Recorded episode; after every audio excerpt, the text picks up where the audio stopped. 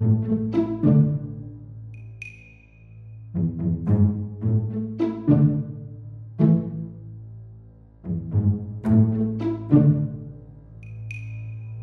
Hola Steve, ¿cómo estamos? Bien, bien, ¿qué tal Héctor? Bien, bien, aquí queriendo hablar contigo de, lo que has estado haciendo últimamente. Entiendo que has estado trabajando temas en Guatemala, específicamente este tema de la, del ah, financiamiento electoral ilícito y que tenés una historia interesante. Eh, de eso quería platicar.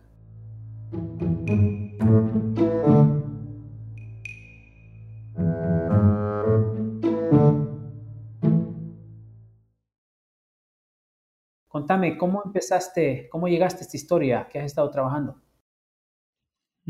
Bueno, tú sabes, eh, esas historias te llegan a las manos con cosas eh, que no esperas. En esa ocasión yo, yo estaba almorzando con una fuente y la fuente le salió algo que, que realmente no sé si quiso decirlo o no, pero, pero lo dijo, que era que el grupo de los Zetas, el grupo mexicano de los Zetas, en ese grupo tan violento, tan fuerte durante una época. Unos líderes de ese grupo, líderes de, máximo nivel, ellos habían visitado el palacio presidencial en Guatemala, alrededor, pues, principios de 2008, apenas entrando el presidente Colón al poder. Obviamente, pues me, me sorprendió esa cosa por múltiples razones. Primero porque los Zetas, pues eran los Zetas y un grupo súper fuerte y, pues los Zetas visitando cualquier palacio presidencial es noticia. Eh, segundo porque Colón, uno piensa en Colón, presidente Colón de Guatemala y no piensa exactamente en sus nexos narcos, eh, sino al contrario, porque al final Colón eh, hizo una gran campaña contra los Zetas, encarceló a varios eh, narcotraficantes grandes, extraditó varios eh, narcotraficantes grandes. Pero sí había cosas ahí.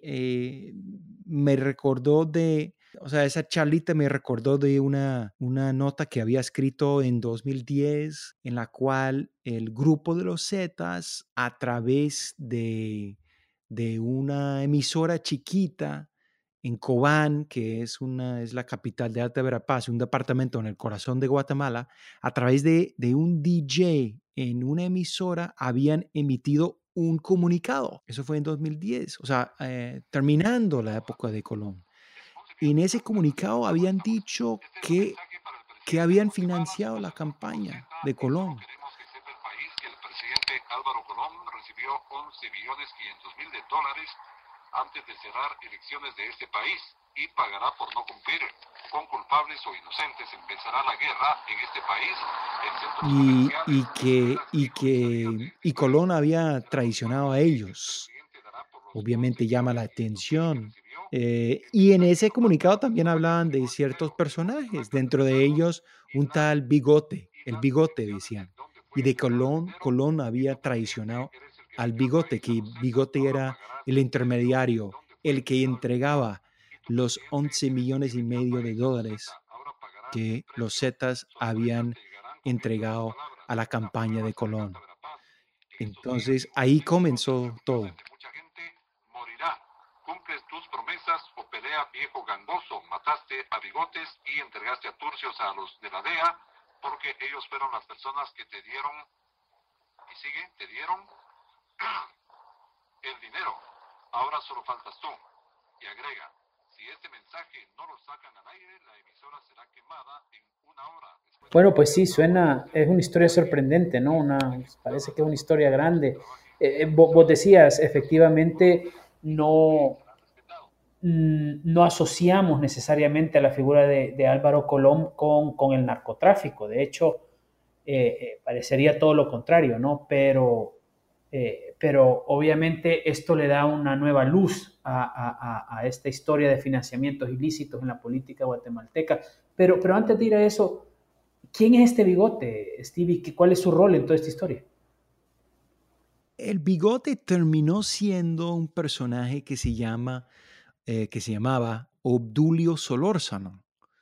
Solórzano era un pequeño comerciante, tenía unos restaurantes, unos hoteles en el departamento de Escuintla, en la costa pacífica de Guatemala, también era lo que llamaríamos un arreglista, un arreglista en el sentido de que él conectaba las varias partes de cualquier negocio. En muchas situaciones eran negocio, negocios del Estado.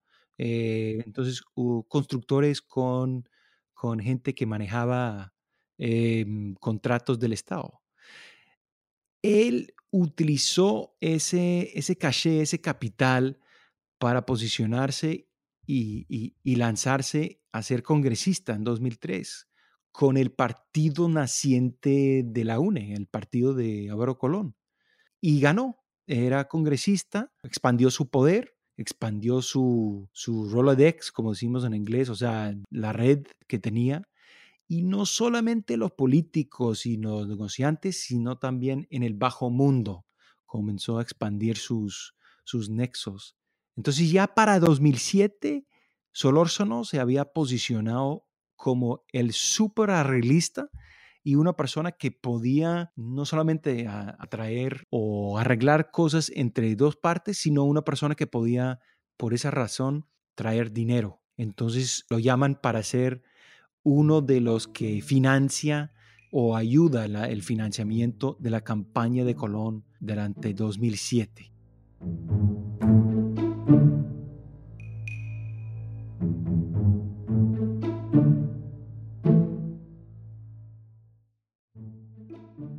Ok, pero a ver, eh, eh, esta figura de la reglista de la que me hablas es, es una figura bastante común, digamos, esta especie de intermediario entre estas, que se manejan estas áreas grises de economías legales y mm. economías ilegales. Es una figura de la que en varias investigaciones hemos hablado, no solo en Guatemala, sino en otras partes de Centroamérica. Pero ¿por qué en este caso específico este bigote, este Solórzano y toda su red y su sistema terminaron siendo tan importantes para la UNE y para Colombia?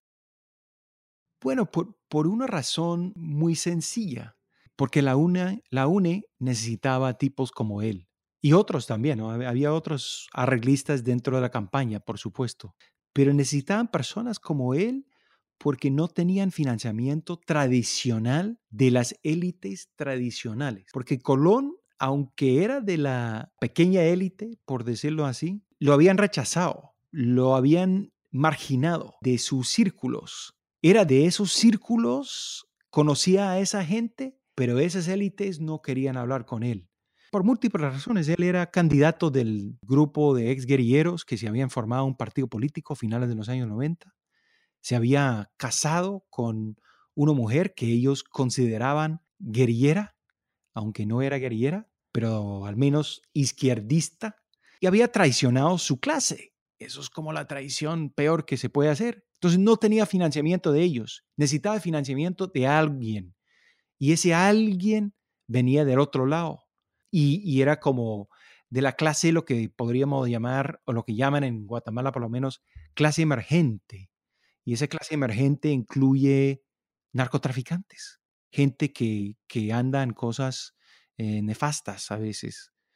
Y eh, la llave a esas personas eran personas como Solórzano. Y UNE necesitaba a esas personas y ese financiamiento para poder ganar las elecciones. Y por su honor de ciudadano guatemalteco, ser fiel, leal y obediente a la constitución política de la República, cumplirla y velar por su cumplimiento. Jura usted fortalecer el Estado de Derecho y para el efecto cumplir respetar y velar por el cumplimiento de las leyes de la nación. Y al final lo logra, entiendo, gracias a, a, la gestión, digamos, de, de personajes como, como Bigote, ¿no? como Solórzano.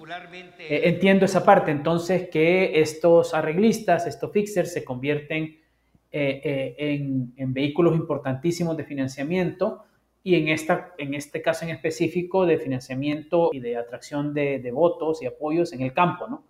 Que como nos contás es tan importante, termina siendo tan importante para la UNE. Pero Steve, aparte de todo este, digamos, contexto político eh, eh, de esta elección en particular, ¿a dónde es que entran los Zetas en esta estrategia? Eh, ¿Por qué los Zetas se convierten en, en, una parte tan importante de esta historia? Y contanos un poco lo que nos decías al principio, cómo es que al final entonces los Zetas terminan, de acuerdo a aquel comunicado eh, de, la radio de Cobán de la que nos hablaba, cómo es que los Zetas terminan enojados con Colombia y acusándolo de traición. En el momento en el que eh, hay una campaña en Guatemala en 2007, los Zetas también tienen unas intenciones. Y la intención de los Zetas en ese entonces era independizarse de sus progenitores, el cartel del Golfo. Para poder hacer eso, ellos necesitaban espacio, territorio, una plaza. Y ellos, como buenos militares que eran, entendían que ellos podían controlar una gran parte del trasiego de la droga si controlaban Guatemala. Entonces, estaban entrando en Guatemala en ese entonces. Entonces, necesitaban apoyo político. ¿Cómo llega a tener apoyo político? Pues entregando dinero a campañas políticas. ¿Y cómo van a entregar dinero a una campaña política? A través de arreglistas como Solórzano. Lo que pasa es que después de ganar, Colón y su combo de gente eh, comienzan a aislar esos mismos intereses.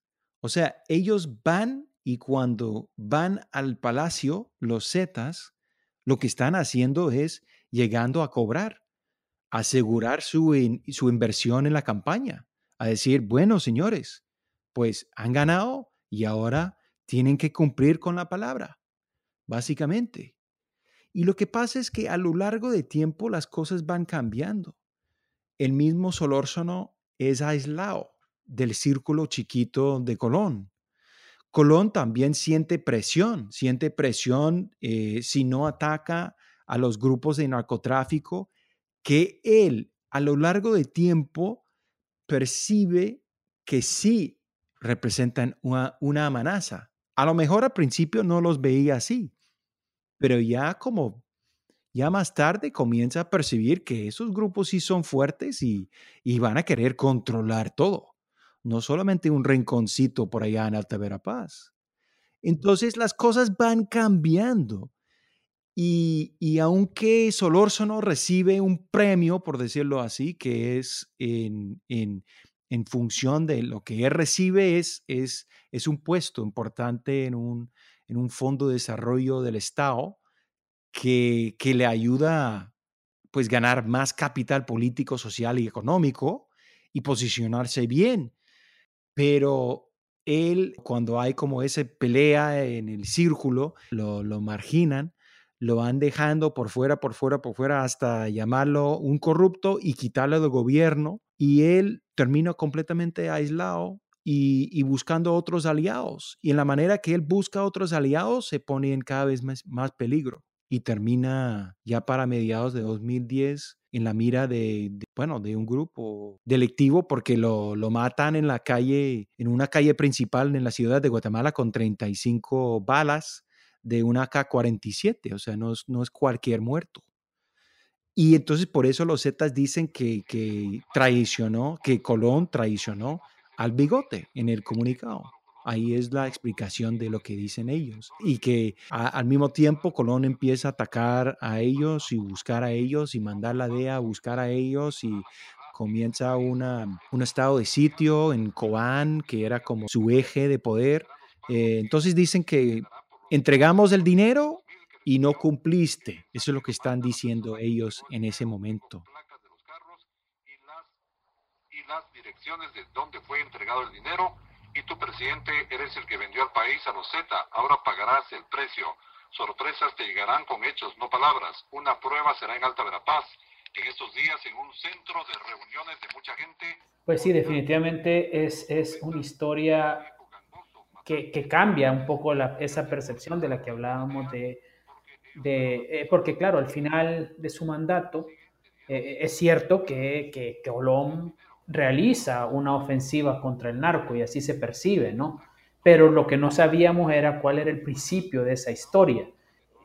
Y, y que, bueno, qué es lo que nos estás contando, ¿no? Cómo eh, todo esto ocurre en un momento en que los Zetas están peleando por tener a Guatemala como una plaza principal en el, en el tráfico regional y como este hombre, este candidato necesita plata y como que esas energías terminan juntándose, ¿no? Y al final todo termina en traición. Entiendo que hablaste con Colón y que lograste tocar eh, estos temas, ¿no? ¿Qué, ¿Qué, te dijo? O sea, ¿Cómo se defiende Colombia de, estas eh, revelaciones, digamos?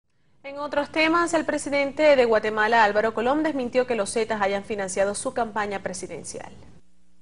Momento tendríamos que fallar si jamás hemos tenido una relación eh, con los Zetas, ni mucho menos en campaña. Eh, bueno, en primer lugar, debo destacar que él dice que no, no recibió, de lo que él sepa, no recibió 11 millones de dólares de, de Grupo Narcos y hizo un chiste de que si hubiera recibido ese dinero, entonces habría ganado en la primera vuelta, etcétera, ja, ¿no? Entonces es como, como su, primera, eh, su, primer acercamiento al tema. Segundo, dice que, que prueba de eso es que él odiaba al narco, que él era enemigo al narco, que había ciertos narcos, incluso dice que Juancho León, que era como uno de los principales narcotraficantes en ese entonces, lo tenía como enemigo y el hermano lo tenía como enemigo eh, y que intentaron matarlo en, cierto momento, cosa que yo no podía confirmar y no hay registro oficial de eso, de ese atentado.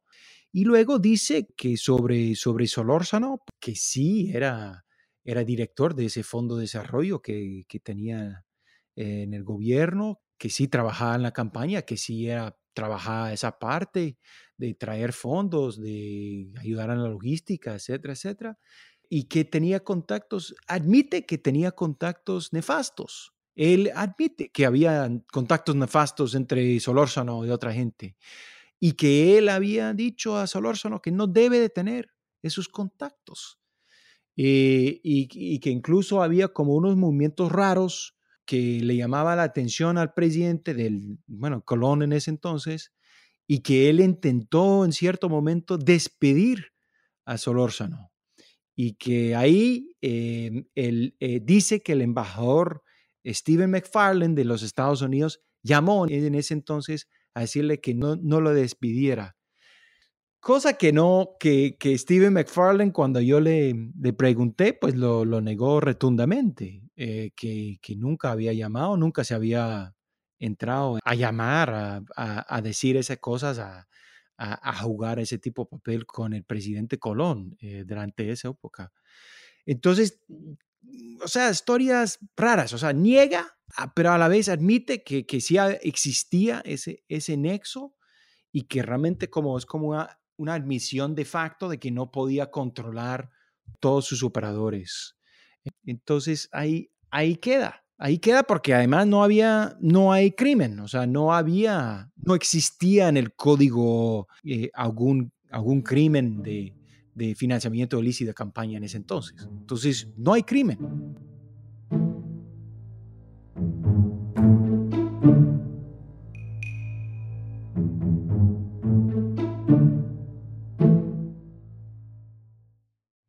Steve, esta historia al final, eh, que así como es de sorprendente, se une a las otras historias que son más recientes y que, que también involucran a, bueno, al actual presidente Jimmy Morales, al expresidente Otto Pérez Molina, con temas que tienen que ver también con financiamiento electoral ilícito. Toda esta historia, Steve, toda esta presencia de dinero sucio, digamos, en, las campañas políticas, cuál es el significado de todo esto para una democracia que, que, que sigue siendo tan débil como la de Guatemala? Sí, ahí, ahí lo dijiste, la palabra débil, porque aunque tuviera unos, eh, unas leyes muy fuertes, em, no hay cómo regular eso. Los grupos que quieren controlar eh, detrás de la cortina van a seguir dando dinero a los candidatos como sea y bajo la mesa o sea, en, en esconditis, porque así es, así funciona la política. Y, y los incentivos son para, para, que ellos den ese dinero eh, detrás de la cortina y, controlan las cosas detrás. Y el intercambio es eh, pues una combinación de, de, de, evitar justicia o de darles contratos o de ayudarlos a, conseguir ciertos, eh, ciertos contratos estatales em, o, una serie de cosas que ellos pueden conseguir con ese tipo de, trato. Lo que, lo que querían los Zetas era como una, una seguridad de que no los iban a tocar. Y durante, durante varios, varios años, eh, varios oficiales que trabajaban en el gobierno guatemalteco en ese entonces me decían que, que eso es exactamente lo que habían asegurado. Eh, entonces, eso es el gran peligro, de que eso va a seguir. Sí, definitivamente, y lo, está, y lo seguimos viendo, ¿no? Lo seguimos viendo con un caso tras otro que, que aparece en Guatemala. Steve, un gran tema y una gran plática. Muchas gracias. Bueno, gracias, Héctor.